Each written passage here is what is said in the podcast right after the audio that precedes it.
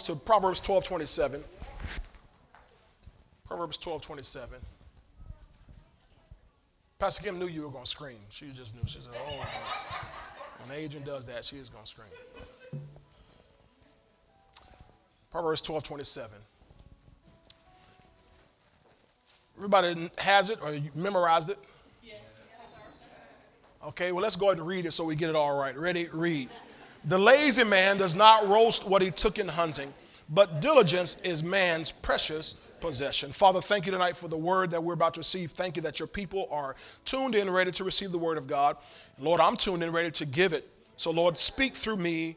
Speak through me tonight, Father. Anoint me to minister your word to your people. Thank you that the word itself is already anointed.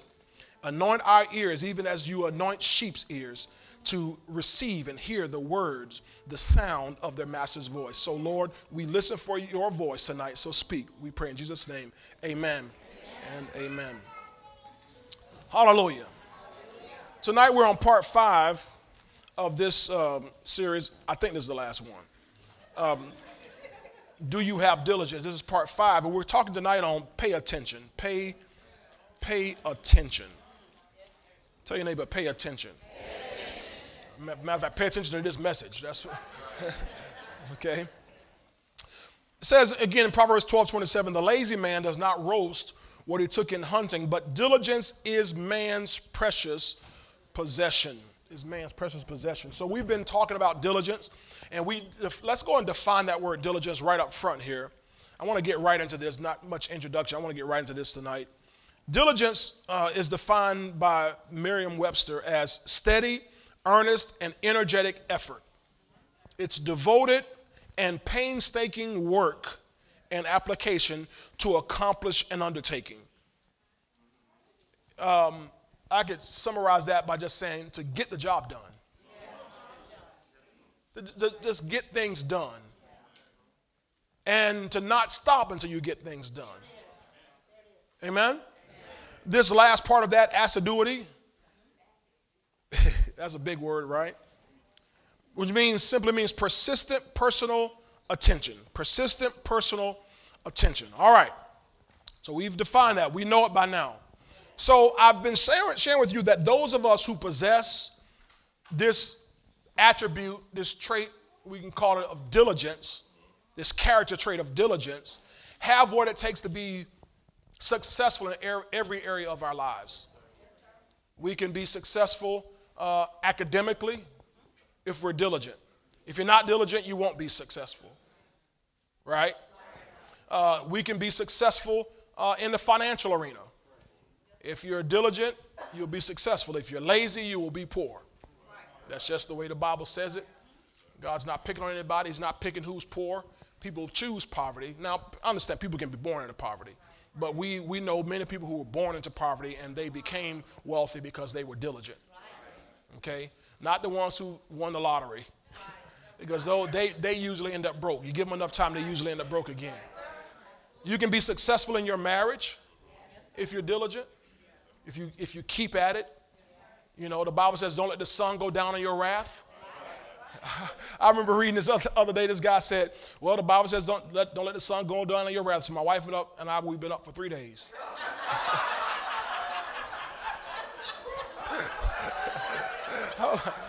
man, just easy, just, just, just peace, you know, make peace, man.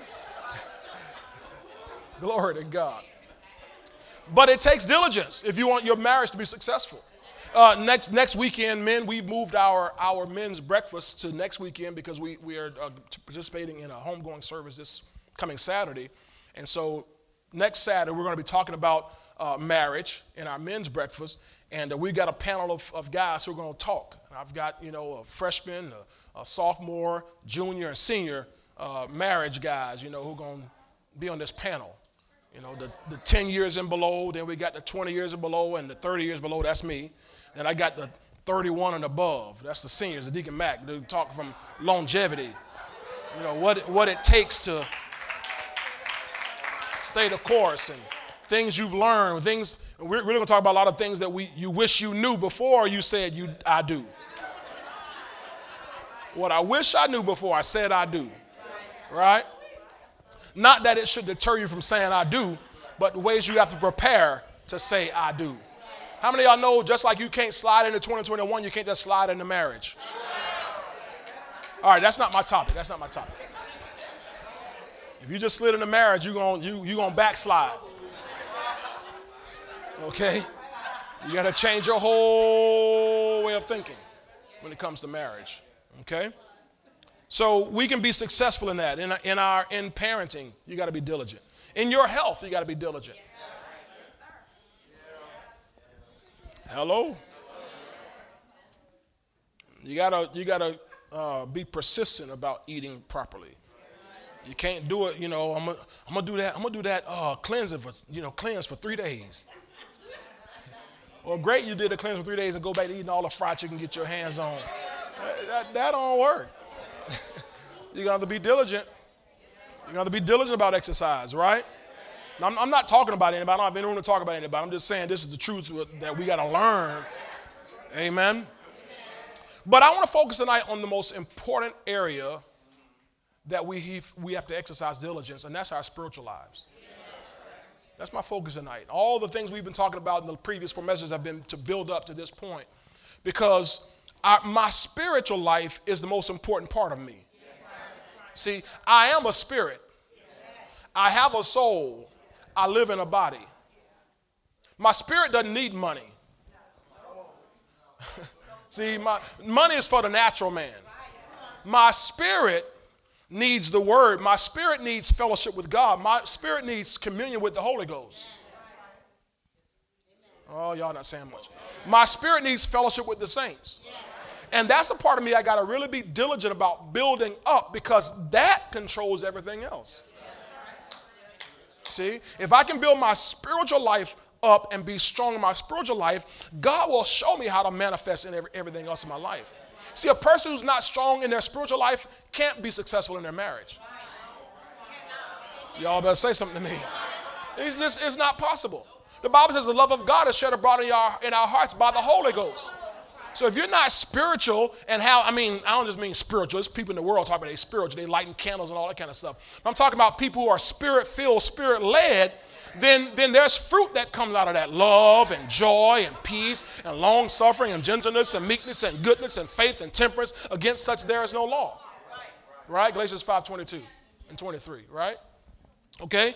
Now, so let's look at this here because we got to focus on this area of our spiritual lives. 1 Timothy chapter 4, verse 8 1 Timothy chapter 4, verse 8 says, listen to this, Barbara, for bodily exercise profits a little.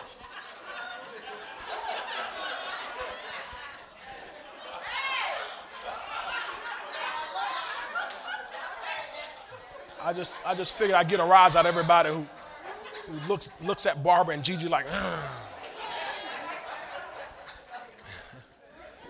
but it does profit Hey, hey, hey. Don't throw away your treadmill and your stationary bike. Hello? It does profit. But godliness is profitable in all things or for all things. So, so bodily exercise profits the body. You want to get thick? You got to do something to get thick. I don't mean thick in a bad way. I mean that thick in a cut, you know, ripped. You know what I'm saying? You can get thick another way just being lazy. Just, right? You don't have to work hard at that at all. That's easy. But to get to be physically fit, you got to exercise. You got to work at it. Right? But it only benefits the physical. You'll sleep better. Your blood pressure will be better. Your cholesterol will be better. Your heart will be better. Your skin will be better. Everything about your, your physical man is better.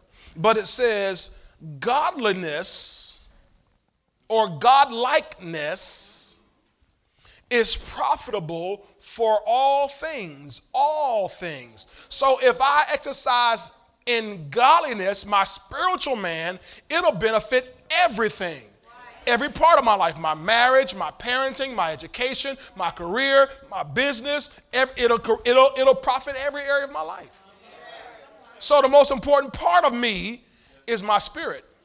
And the most important thing I must do is exercise and be diligent in this area of my spiritual life. Never neglect your spiritual life. Write that down. Never neglect your spiritual life. Because your spiritual life has implications now and for eternity. Never neglect your spiritual life. Isn't it interesting that, that many Christians, why they find themselves uh, backsliding or whatever you want to call it, regressing, is because they start neglecting their spiritual lives? See, but that's the only part of us, this bodily exercise, this exercise in the spirit, rather, that has implications for now and the and forevermore. Let's go to that scripture. Let's finish it. It says, "For bodily exercise profits how much? A little. Everybody say a little. a little. So you still got to do it. But godliness is profitable for all things. Now watch this next part. Having promise of the life that now is." So when you exercise in the spirit, it's going to benefit you now. Then it says, and of that which is to come. The life which is to come. So I'm living this life just to live again, right? So I'm going to benefit from my uh, spiritual workout, from my spiritual development in this life, and it'll profit me in the, in the life which is to come. Glory to God. Because when we, when you know, when we all die, the Bible says it's appointed to every man wants to die, and after death, the judgment. So we're all going to be judged according to the deeds done in our body, every one of us. We're not going to be judged, uh, you know, if you're saved, you're not going to be judged on whether you, you know, going to heaven or hell. That's that you've done that. I've got that settled. But I'm going to give an account of all the deeds done in my body, good or bad. That's what the Bible says. Right? The Bible says we must all stand before the judgment seat of Christ, what, what we call the bema seat. We must all stand before that seat. So we're going to have to give an account of the deeds done in our body, whether they be good or bad. So if I exercise and grow, I don't want to be standing before God, you know, because God's got nothing but time. right? Once you move into eternity, it's nothing but time. Ain't no, fi- you know, you go to the doctor today and the doctor see you for five minutes and get you on out of there. But when you stand before God, it's nothing but time. So we can we can talk. How long you want to talk about this? Right? So we don't want to be standing there before God and God's going to say, well, how come you never forgave her?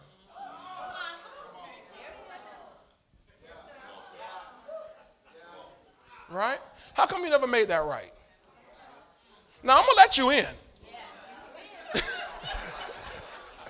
you can come on in here. But I'm to let you spend eternity learning how we really are supposed to act. See? Now, I mean, because you do know when you and I die and go to heaven, or even if we, we go by way of the rapture, you know we're coming back, right? And when we come back, we're going to be made rulers over things. Oh, you, you want to be a supervisor, don't you?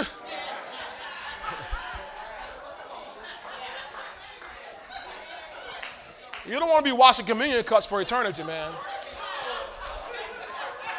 This guy told me, man, one day, I went, we went to this church and I had to preach this church. This guy said, Oh man, he said, I, I, I died. I think he said he died or something. And he came back. He said, But I went to heaven.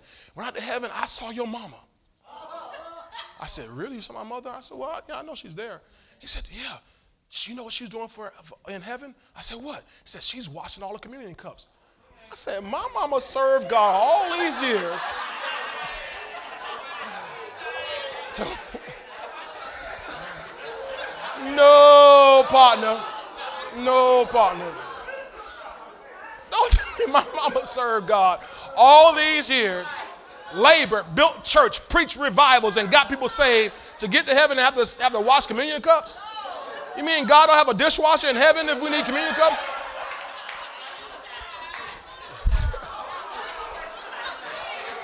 Get out of here with that, brother. I mean, I wasn't disrespectful in telling him he was an older gentleman. I didn't, you know, I just, I was like, praise the Lord. Praise the Lord. Amen. So never neglect your spiritual life. Never neglect your spiritual life. Say to your neighbor, never neglect your spiritual life.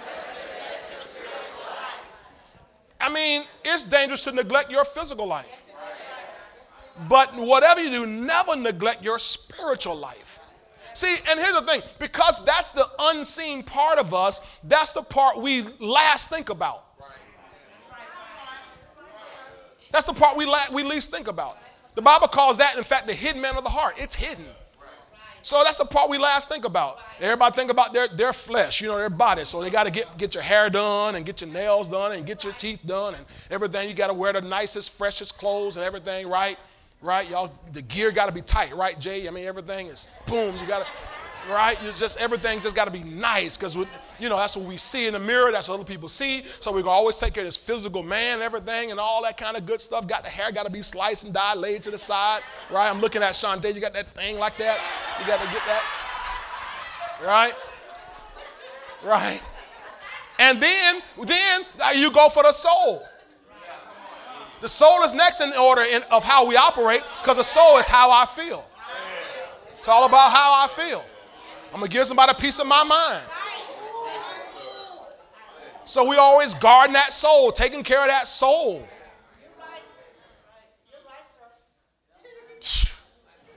See? And the spirit man is sitting there starving, like, when you gonna when you gonna tend to me? Because I'm the real you. Come on. Come on. You are not your body.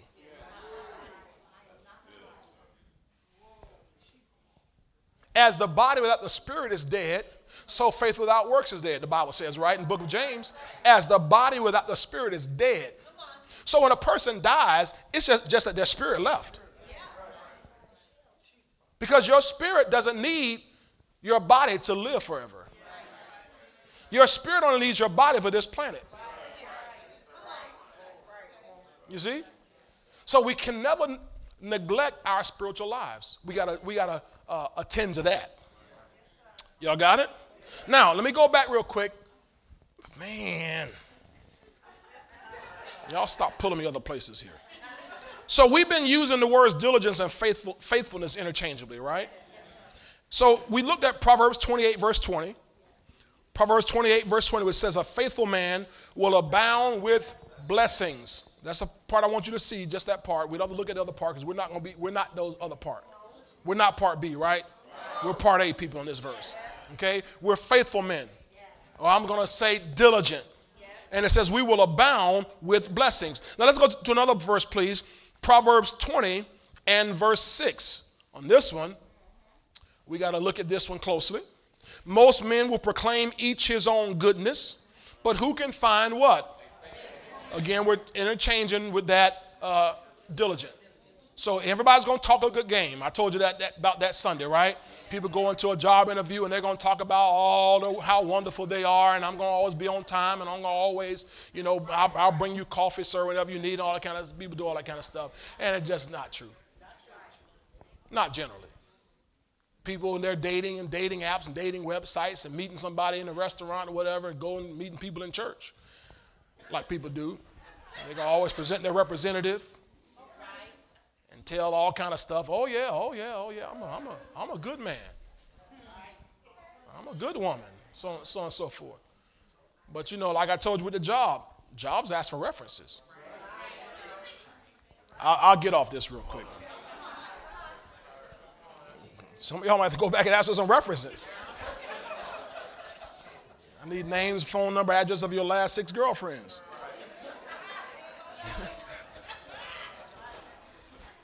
Before the first date.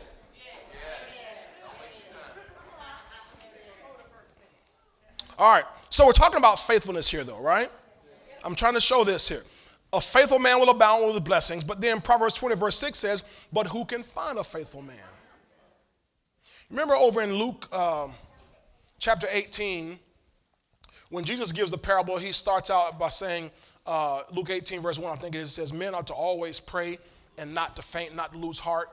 Then he tells a parable about this persistent widow who goes to this judge. And he tells a whole parable about how she ended up finally getting justice from the uh, wicked judge. And Jesus says, When the Son of Man comes, will he find faith in the earth? And if you look that, search that word out, he's not talking about faith as in people who just believe. He's talking about a persistence, a faithfulness.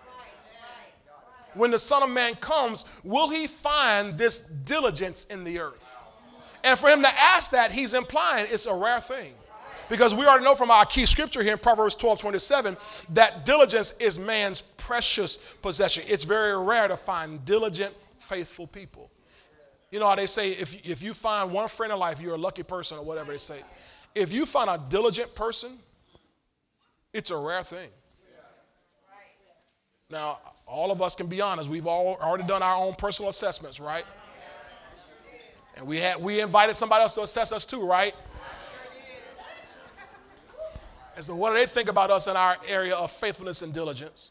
And if we were honest, we none of us, I don't think, were tens on the scale of one to ten. If we were tens, that was a scale of one to a hundred. So, right?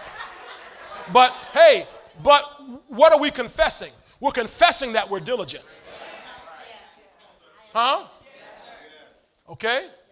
See, out of the abundance of the heart, the mouth speaks. So we got to meditate on this diligence to get this in our heart. And then as we begin to speak, we begin to come to become what we speak. So although my history has not been about diligence, my future is diligence. So I'm going to speak my future. I'm a diligent man. I'm a faithful man. You ought to just say something about yourself. I'm a diligent man. I'm a diligent woman. I'm a faithful man. I'm a faithful woman. Whatever you are, I, I am that. Now, down on the inside, your soul's going, you can stop that lie right now.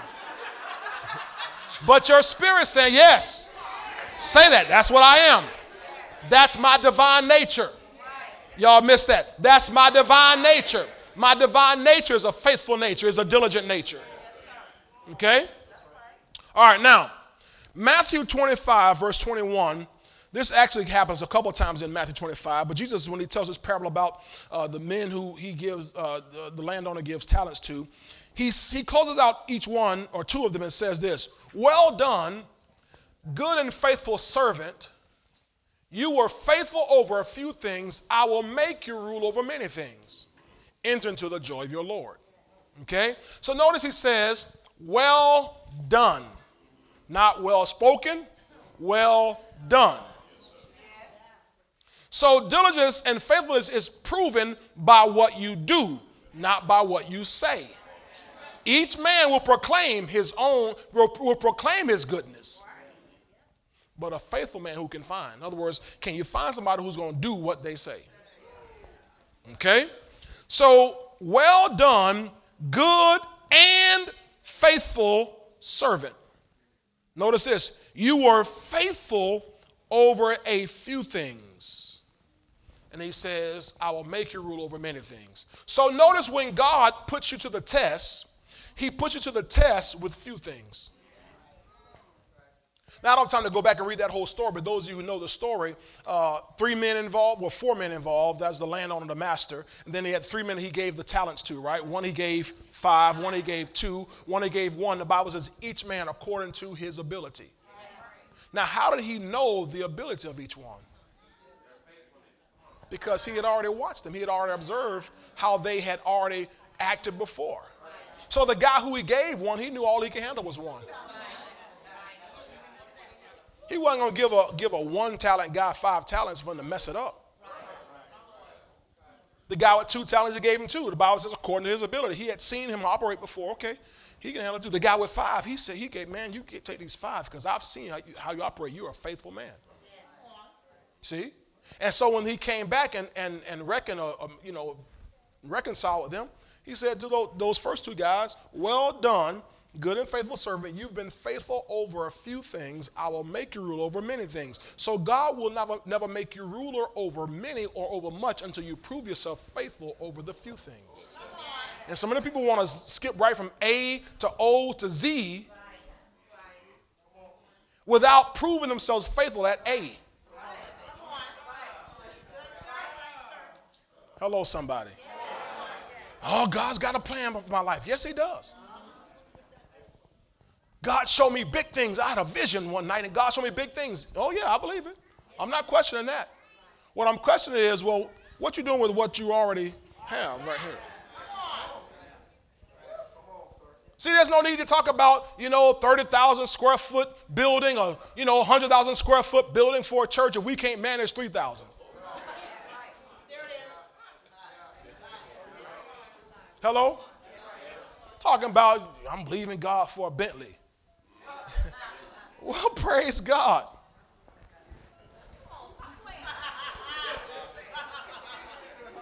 When the, when the last time you watched the one you have?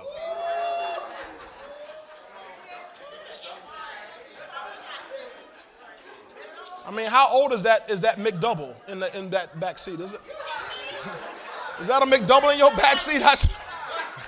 Right. See, you got to be faithful over over the few things first. Then He'll make you rule over much, because God is looking for diligence. God is looking for faithfulness. Y'all hear me tonight? Luke 16, verse 10 through 12. Let's prove it here another place. Luke 16, verse 10 through 12. Here's what Jesus says. This is, a, a similar parable he gives in Luke's account. He says, He who is faithful in what is least is faithful also in much.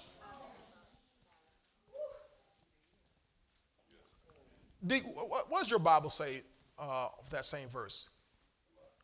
Verse 10. Thank you. Okay, I want to make sure King James uses the word is. Because I hear so many people say will be. He who is faithful in what is least will be faithful also in much. But the Bible doesn't say will be, it says is. Other words, what he's saying is that's that person's character. And you're not going to change just because all of a sudden you got much now. I'm I'm gonna mess with all the single people. If you're a slob as a single, you're gonna be a slob as a married person. Marriage doesn't change that. If, if, if, you, if you had cheating tendencies as a single person, a license doesn't change that. I'm looking over everybody, right? I'm looking over everybody. Oh, you follow what I'm saying to you? See, see, it's it's you you are who you are. So he who is faithful in what is least is faithful also in much. Now he had only given them least in, in the parable. In this parable in Luke 19, they only, I think all of them had gotten only one, one uh, mina each. But that one who proved himself faithful in that one mina, he said, that guy's a faithful guy. And so I know I can give him more because He's a faithful God. Faithful is what he is. You, that's, why, that's why I brought out uh, in, in part one of this series, we, we went back and subtitled this one, uh, Diligence Part One, uh, yes or no. Do you have diligence part one? Yes or no. Either you have it or you don't. See? Either you have it or you don't. And we had to all realize, well, I really don't have it. I'm on the scale. I'm down low, boy. I'm just, woo See? See, so God is looking for people he can use in these last days but he's got a, he's checking out how you operate with what you currently have. God, I want to win thousands of people to you, uh, uh, you know, on the mission field. Well, you keep passing by three people every day.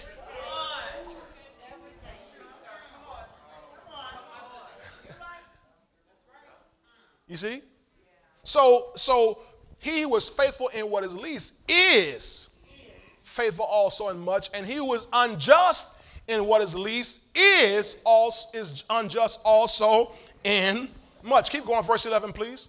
Therefore, if you have not been faithful in the what? Now that's talking about money, M-O-N-E-Y. If you've not been faithful in unrighteous mammon, who will commit to your trust the true riches? So money is not true riches. Y'all didn't like that part. I said money is not true riches. Money is just a test to see can you handle true riches.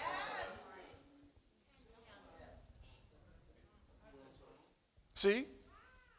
So if you don't know how to balance your checkbook, or you're a person who does not who will not obey god and be prompt joyous to do to do it giver when he tells you go bless somebody. If you if you if you got a then how can he trust you with the true riches? Like casting out a devil. Like laying hands on the sick and the sick recovering. See that's true riches. To walk in the anointing and the power. You see? People, well, I'll, I'll, I'll, do that. I ain't going to get no money. Well, you are not going to do that either. Because, see, knowing you, if you were to go do that and people start giving you money, you'll start making it a, making a business out of it as opposed to ministering by the Spirit of God. Boy, let me, let me, let me, let me, let me, let me, let me, let me, let me. Verse 12, verse 12, I got to keep going, got to keep going. And if you have not been faithful in what is another man's, everybody needs to check themselves out right here. If you, if you, if you jammed up somebody's rental car, left popcorn all in the seat and hot dog buns in, under the seat and, and got it all dirty and took it back all stinking, smelling like smoke and everything, took the rental car back, who gonna give you your own car? Y'all don't like that. Y'all, y'all don't like that. Yeah.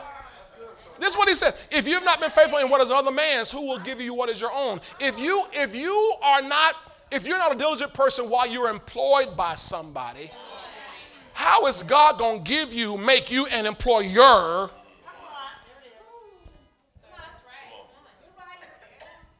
Boy, boy, boy, boy. This hitting hard and heavy, boy. I can tell. Luke 16, verse 12. If you've not been faithful in what is another man's, who will give you what is your own?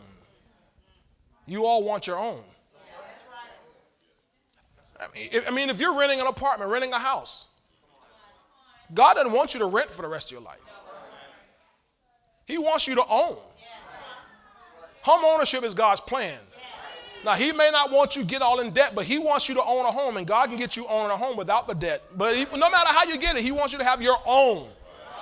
But you can't go into somebody's rental place and somebody else's and you tearing up their stuff, not treating it like it's yours, then want God to bless you with a mansion on the hill. It doesn't work that way. Hallelujah. Hallelujah. So we got to be faithful in what belongs to someone else so God will give us then what is our own. So God's looking for faithfulness. Go back to verse uh, 10. I think that's verse 10 I wanted, wanted you to see. Verse 10. Hallelujah, hallelujah, hallelujah. 12, 11, 10. There you go. What and he who is unjust in what is least. Oh, let me go back to the first part. He who is faithful in what is least is also faithful. Uh, is least is faithful also in much. In much. So least first and then much. Least first and then much. So promotion in God's kingdom is based on faithfulness. I need you to catch that. Promotion in God's kingdom is based on faithfulness. There is no such thing in the kingdom of God as social promotion. Public schools do that. Public schools socially promote people. they don't learn the concepts of second grade. Well, just push them on the third grade anyway. Barely understood anything about ninth grade. Just push them on. We're just trying to get them out.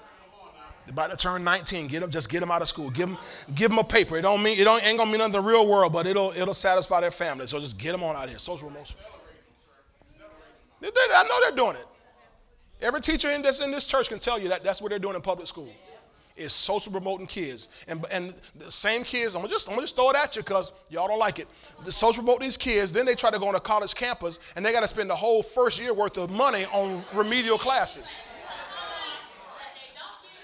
that you don't get credit for and barely pass the remedial classes because why? They've been socially promoted the whole time. Just been pushed along because we just want to get them out of here. Just got to get them out of here. Well, that doesn't, that doesn't happen in the kingdom. I said that does not happen in the kingdom. God does not socially promote you just because, well, you cute. No, I'm just no, he's looking for faithfulness. I said he's looking for faithfulness and diligence. You know, in, in the kingdom, there's no minimum wage. Everybody fighting for $15 an hour. You want minimum wage be $15 an hour. Let's vote on it. $15 an hour. They did in Florida, just passed it. You know, everybody voted for that back in, not everybody, not me. I voted against that. You voted against that? Yes, that's dumb. That's an absolutely stupid thing economically. It's the worst thing you can do to people. That's the worst, worst that's, that's the worst thing you can do for minimum wage people is to raise minimum wage to $15 an hour. You know why?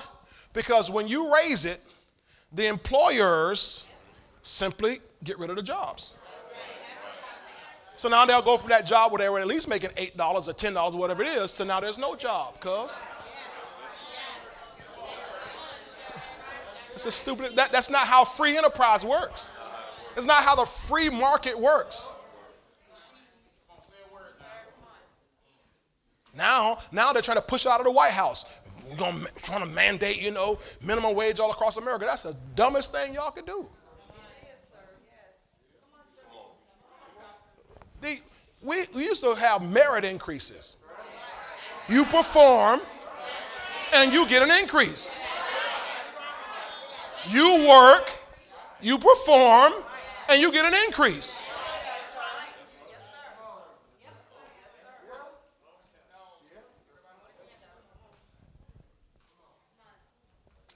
Ooh-wee. See?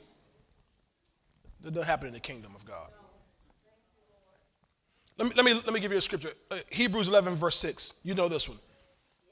Let's look at it. Hebrews 11, verse 6. Hallelujah.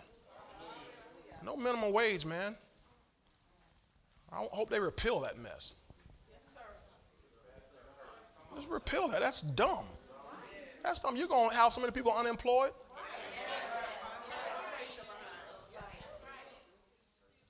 It's going to be so much great, so, so great unemployment, it's going to be ridiculous if you let that keep going. There will be no middle class at all. Ain't no middle class. They're going to see it. Glory to God. I mean, how dumb can you get and still breathe?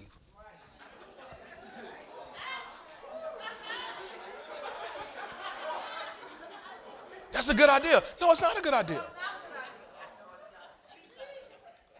Uh, Mr. Mr. Um, you Mr. McDonald's employee. Um, you want fifty dollars an hour. Okay, first of all, you never get my order right. But secondly, have you ever noticed all those kiosks they're putting in there? There to replace you. And the kiosk never calls off, never talks back.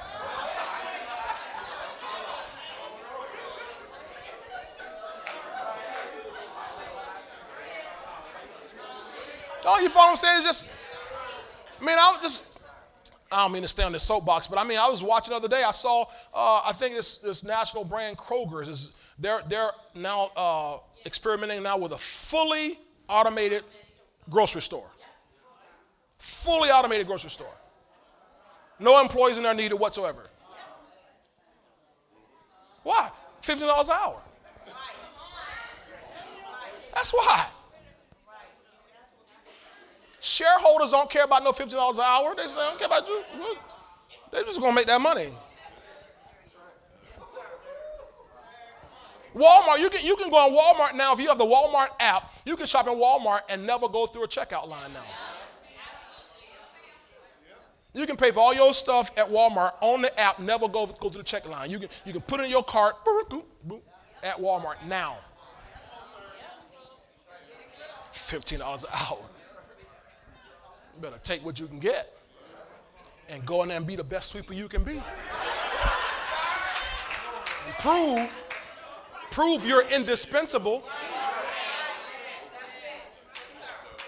Or start your own. But if you have not been faithful in another man's, who will give you your own? Let me move on. So it's a merit increase in the kingdom. God rewards diligence. Hebrews 11, verse 6, it says, But without faith it is impossible to please him, for he who comes to God must believe that he is, and that he's a rewarder of everybody who comes to church.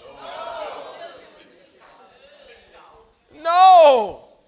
There's no minimum wage in church. Well, y'all came this Sunday, so I'm to just, bless you. You 15, you 15, everybody get the same. No. There's no, no, no. It says he's a rewarder of those, come on, who diligently seek him. Give me that same verse in the Passion Translation, please. The Passion. The Passion Translation. I want you to see this. Because what does it mean to diligently seek him? Watch this. It says, and without faith living within us, it will be impossible to please God. For we come to God in faith, knowing that He is real. Now, read the rest with me. And that He rewards the faith of those who passionately seek Him.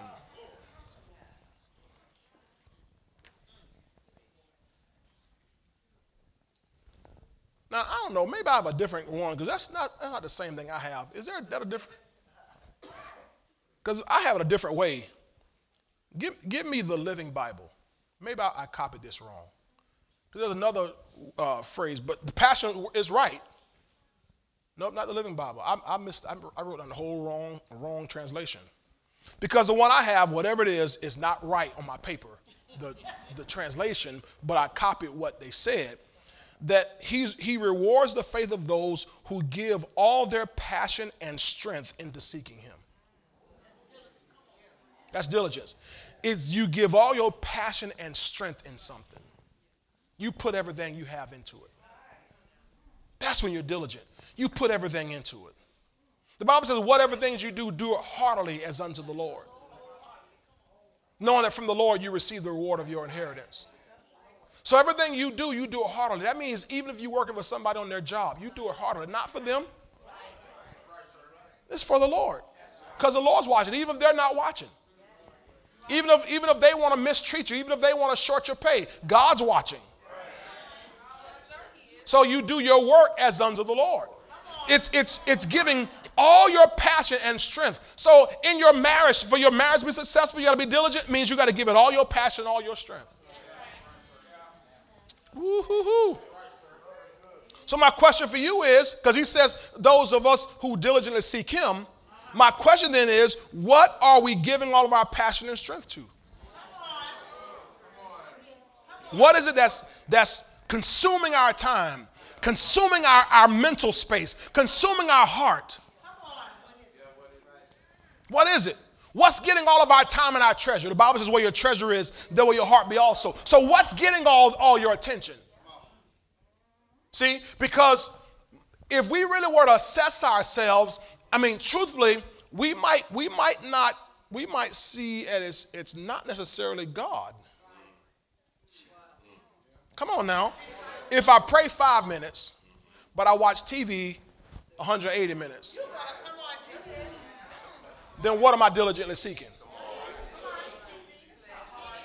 If I spend, you know, I read I read my proverb for the day, I read my one chapter proverbs for the day, but you read Facebook, Twitter, and Instagram for three hours, then what you'll find is you're giving all your passion and your heart, your interest to that. So you have to look to that for your reward. Well, I get my reward. What's your reward? Oh, they I post something and I got a like. I got 13 likes. That's your reward. I better come on this side. Oh, I posted this. I got I got 872 reposts on that. I get that's that's your reward. You got it. But you can't eat that. That you won't get a good night's sleep off of that. You won't have health in your life off of that. But if you and I would seek first, Matthew 6:33, seek first the kingdom of God and his righteousness, then all the all the other things shall be added to us. See, so I don't need reward from those things. I don't even I don't even need reward from people. Jesus said, Jesus said, told people, he said, the Pharisees says, you seek the honor that comes from men and not the honor that comes from God. In other words, you spend time trying to get people to like you. Listen to me. Listen to me. Don't spend time trying to get people to like you. Now you need to be likable. Just hit your neighbor on the shoulder and tell you need to be likable now. Don't be some obnoxious person who people just, oh God. I mean, if there's a consensus that people just, oh my God, it's probably you. So don't, don't be that person, right? But what I'm saying is, I'm not going to spend, spend all of my passion and strength seeking out the honor. In fact, Jesus said this Woe unto you when all men speak well of you. Or did he not say that? He said, Woe unto you when all men speak well of you. Because you've made yourself a man pleaser. Now, I need to be likable, but everybody's not going to like me. And that's not my intent. See, Proverbs 16, 7, I think it is.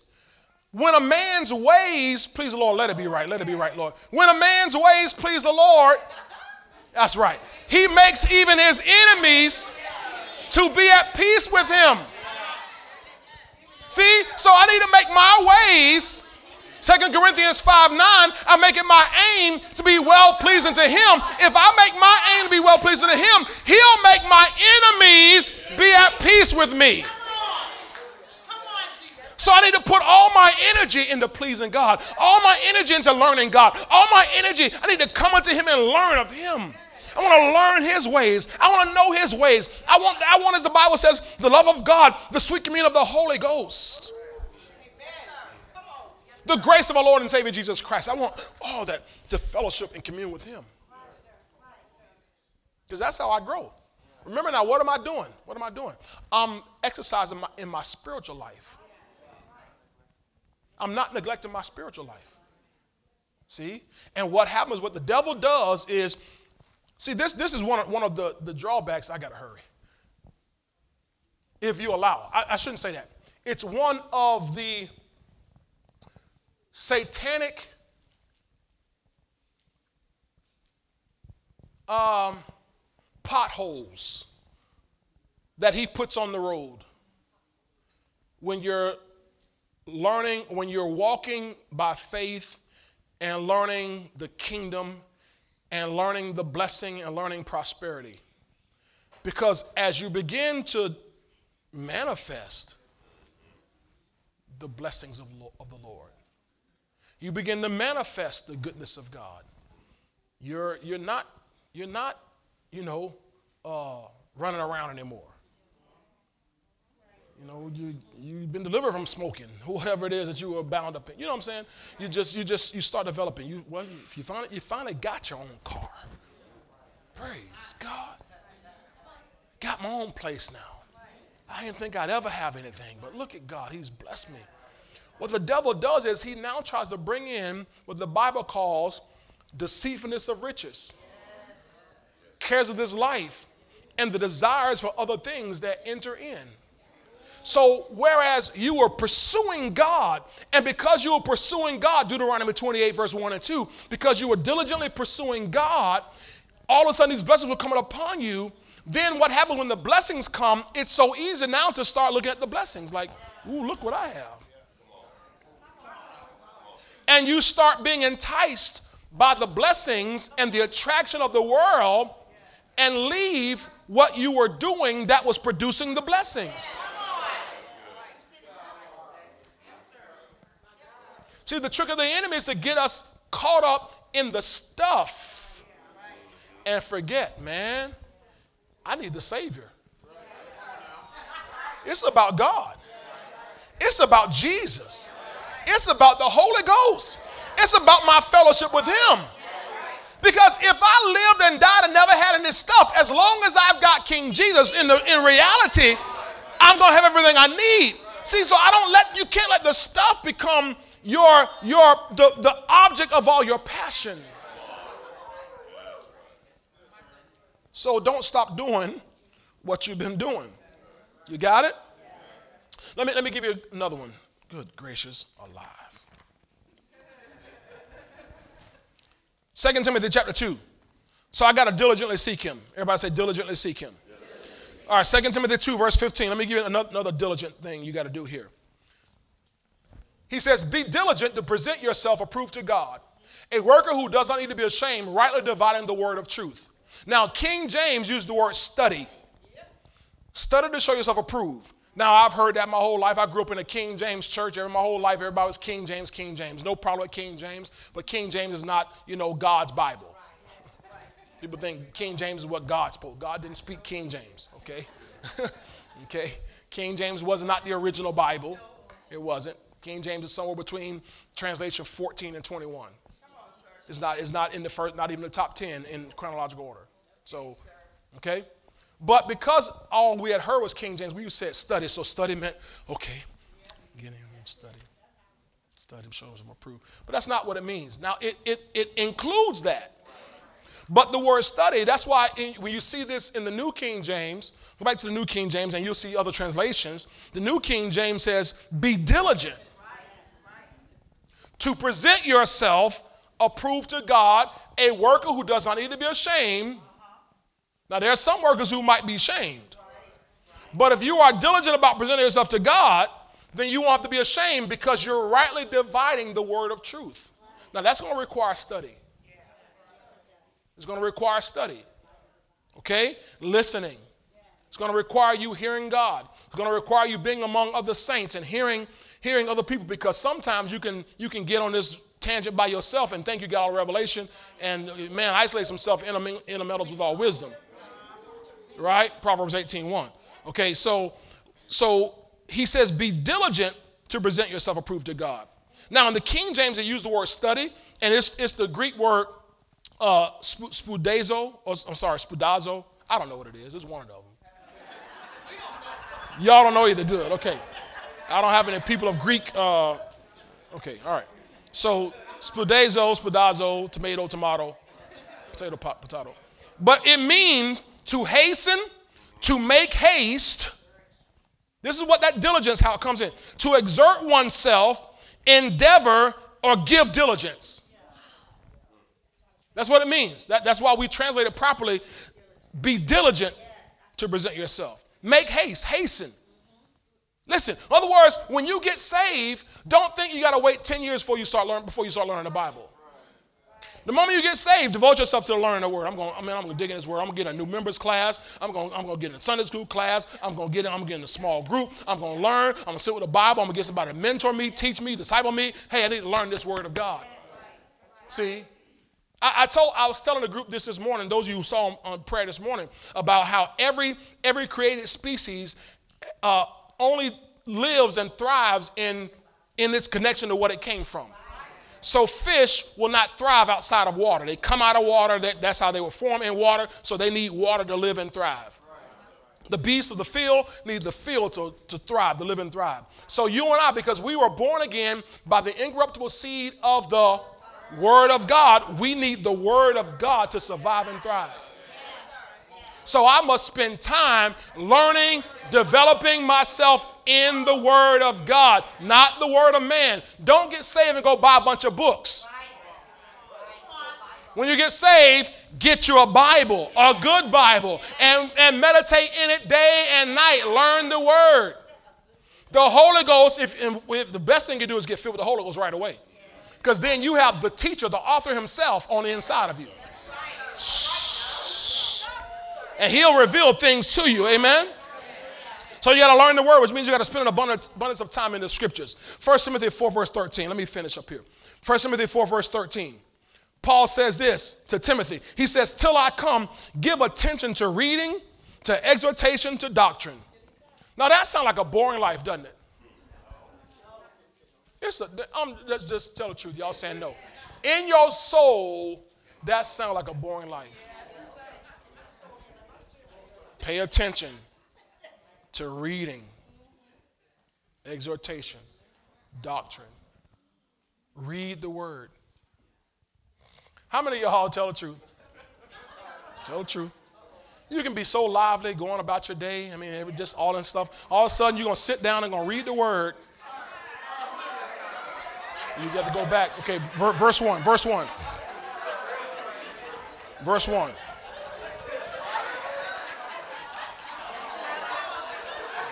Am I right? Am I right?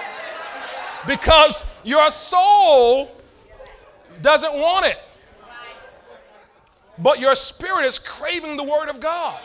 So that's why we have to force ourselves. Glory to God. I told y'all, my wife and I, you know, we try, just try to put the word on all day long. So I told y'all how we have, you know, at night, the word playing at night, all night long. You wake up to it and everything. So today in the mail, I, I ordered, uh, it came in today, I ordered a, a, the Bible on DVD just to read it. So I'm going to put it in my car. So when I'm riding the car, I can just let it play all day and all night. Just, just, just I just want to hear the word. I want to hear the, hear the word. I, I want to soak in it. I want, that's what I need to survive and thrive. See, I'm giving attention to this.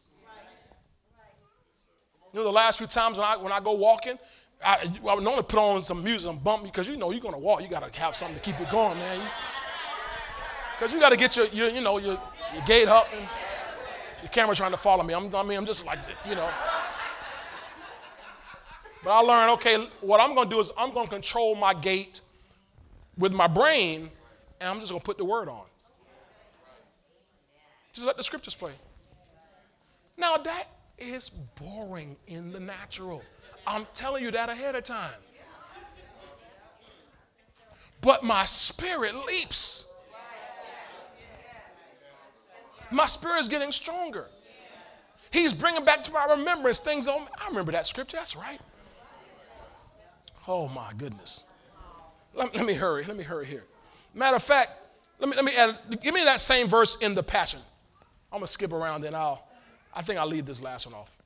1 Timothy 4.13 in the Passion. I'm pretty sure this is the Passion this time.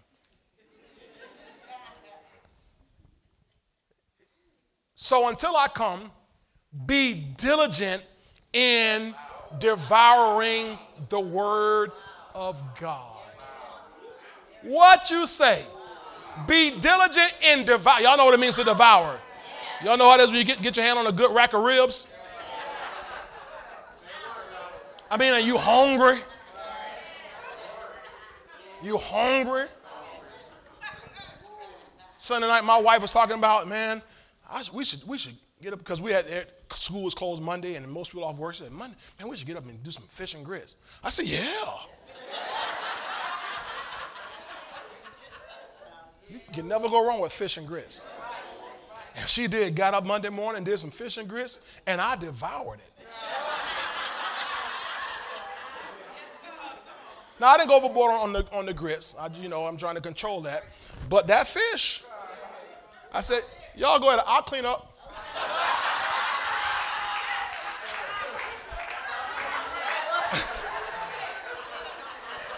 I was a cleanup man, boy.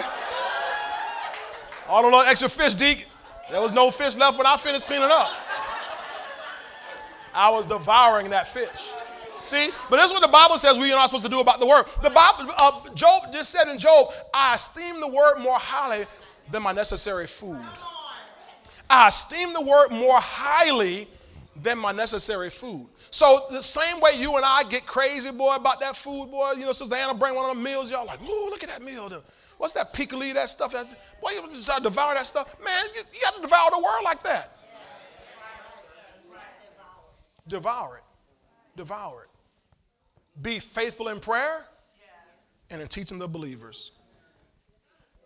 Now, here's, here's one of the benefits, and I'll close here. I'll close because I'm way past time here. I'm a little past time. Hebrews 2, verse 1. Let's close there. Because this is what what's happening for me. You know, Jazz, when I'm walking around the, the track and I'm hearing the word playing, when the word's playing all night. See, I, sometimes I get totally if you allow this word, amazed at what I know. You know what I mean? Because in my eyes, I'm not that smart.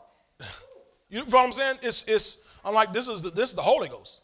I mean, when I said that I call a scripture out, I'm like, that's the, praise God. I'll go home and check, was that the right scripture? I'm like, wow, how did I know that? But the Bible says the Holy Ghost brings back to your remembrance all things that I say unto you. You see? And, because, you know, I, have been saved this past, past Friday, marked 32 years since I got born again. 30, 30 I got saved 32 years ago. I was sitting there celebrating Friday because it was my birthday. I celebrated. I was thanking the Lord because I remember that day I got saved, like it was yesterday. I was outside playing. I was a teenager, playing with all the other kids. Well, we weren't playing. We were macking. Y'all know what macking is? Macking is when you try to talk to the girls. Macking outside. Are you laughing at me as well? We're trying to talk to all the girls. And for some reason, I, I was just ushered inside. I found myself inside on the back seat of the church. Next thing I knew, the brother, my, which my pastor, my, my, the pastor, which is my brother, made altar call. I don't even remember what he said. I was at the altar, bam, like that. I'm like, God, you drew me out of darkness. You rescued me. You snatched me out of the world. And my life has changed. I have no regret 32 years later. So I'm a happy man. I'm happily saved. I'm happily saved. I'm happily saved. So I've been in church my whole life. So there are a lot of scriptures I heard. And I've, I've been saved 32 years, been pastoring now. This will make 22 years, I think it is, uh, pastoring. And so I've known a lot of scripture, but now as I start hearing the word, that, that my music, I mean I'm done. Somebody playing the music for me already. I guess I'm done.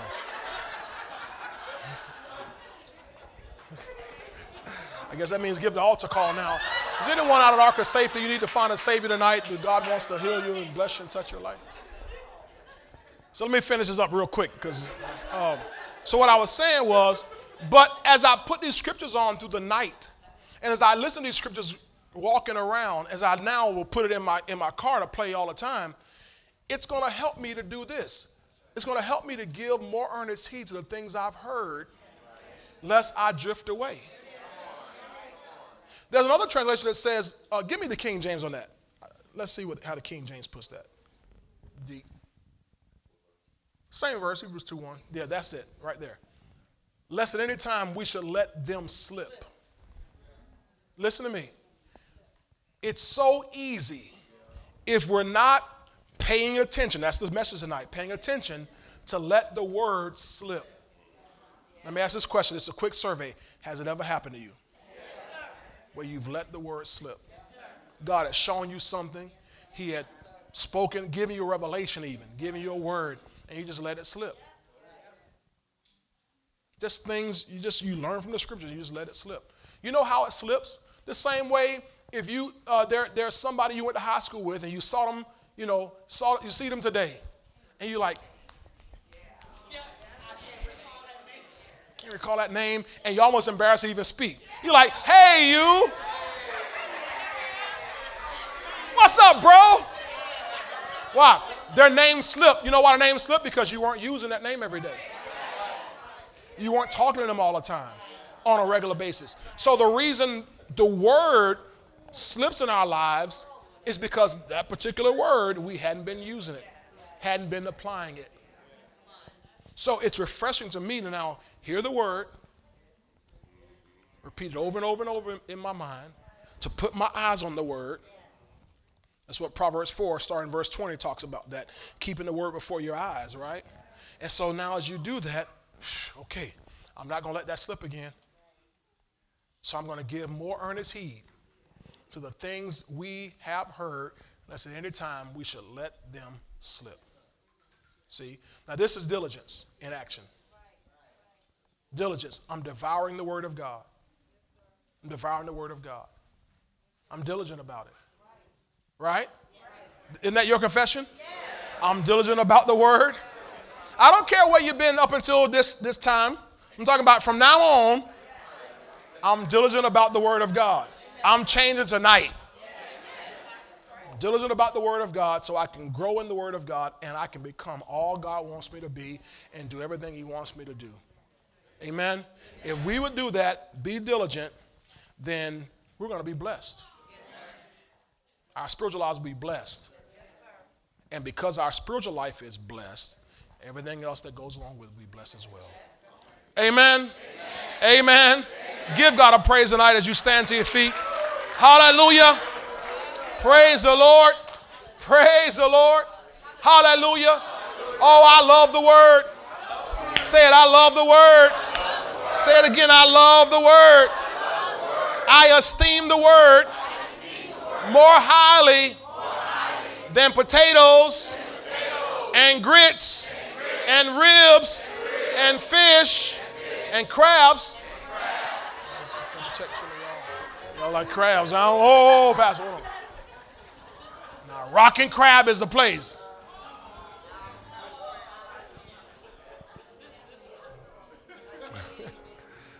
no, I, I esteem the word highly because that's how I'm going to grow. That's how you and I are going to grow. Think about it. When, when a sickness or a pain hits your body, you don't need to be going, um, what was that scripture again? What what Pastor had said? No, you don't know. No, no, no, no. I got to have that word down on the inside of me. See, that's why it's so important to devour the word because it'll keep it fresh. When a financial challenge hits your life, you can't be like, what's that? Oh, man. Mm, mm. Nope, I got to have some word in there. When you're faced with a challenge on your job and somebody says something sideways, you don't want cussing to come out. Look at your neighbor in the eyeball. Tell him you don't want cussing to come out. Then look, look at him, look at him, look at him, look at him. You don't want cussing to come out. You can't bring sweet water and bitter water out of the same fountain. I got to have something to respond with.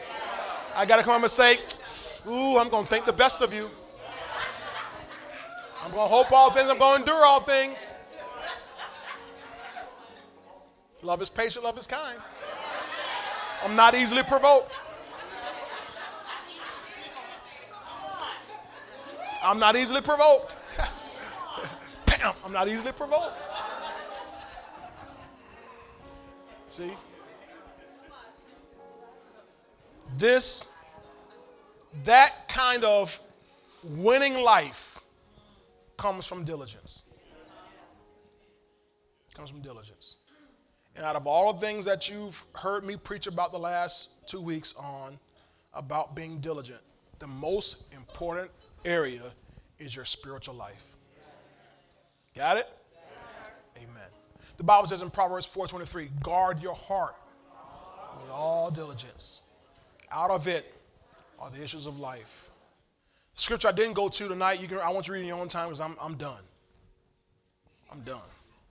I'm going to preach something pleasant. 1 Peter 4, where Peter says to give all diligence, add to your faith virtue, and the virtue, knowledge, and he goes through a list of things you got to add. And he said, if you do these things, you'll not be barren or unfruitful.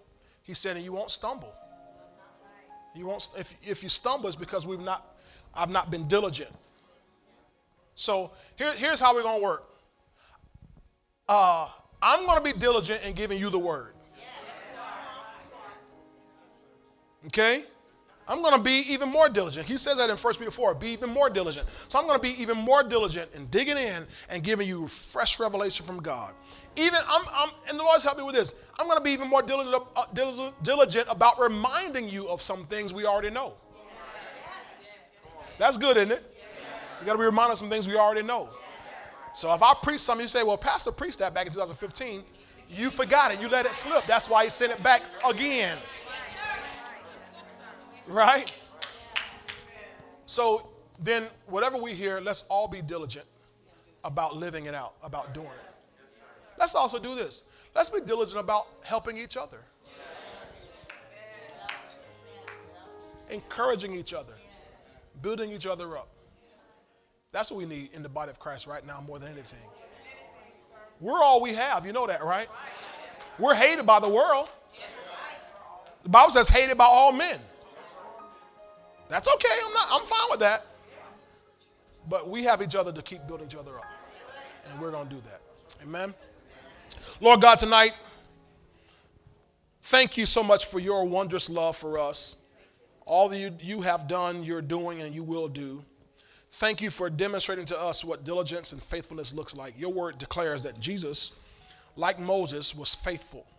The word says Moses was faithful in all his house. Jesus was our faithful high priest. He is, to this day, our faithful high priest. He sits there next to you. He ever lives to make intercession for the saints. He's faithful at that. He's our faithful advocate. Thank you. Thank you, Lord. What a faithful friend he is.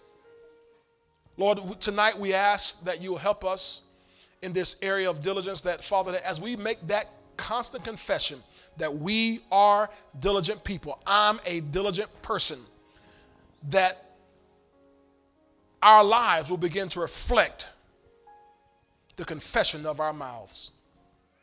And I pray, Father, that you will, when you search through the earth, you'll find faithful men and women who are about your business, who seek you first and your kingdom and your righteousness, who are not caught up in the world. We're not caught up in all the world has, all the world offers. Won't be distracted and deterred by the enemy. We're going to stay on the right path into becoming all you've called us to be. Father, I just pray that your people, as we live this out, that will experience promotions in our lives, raising us up. God, you took you took Philip, who in Acts 6 was a deacon, but by the time we get to Acts 8, he's an evangelist. God, you promote him because of his faithfulness. Paul, Lord, uh, Paul said in the word that he was happy because you counted him faithful to be put into the ministry. Thank you, Father, that you'll find faithful people in this house. And Father, I pray blessing upon each person that we'll be diligent in our marriages, diligent as parents, diligent as employees and employers, diligent, Father, in, as ministers and teachers of the gospel, flight leaders and ushers and greeters, whatever we do, anything we do to serve, anything we do to uh, f- uh, diligent in evangelizing, telling somebody about Jesus, even if 10 people tell us no, they don't want to hear what we have to say. God, there's somebody whose heart is ready to receive the word of God. So we'll be diligent and keep going, for the harvest is plentiful, but the laborers are few. Bless us tonight. We're going to continue to give you praise and all the glory and all the honor we pray in Jesus' mighty name. Amen. Amen. Put those hands together again one time tonight. Praise the Lord. I hope you all have enjoyed this. Uh, as far as I'm concerned, I'm done on this area of diligence. Now, if the Lord says different, then I'm going to go right back into it, and we have to do it one more week or however long. But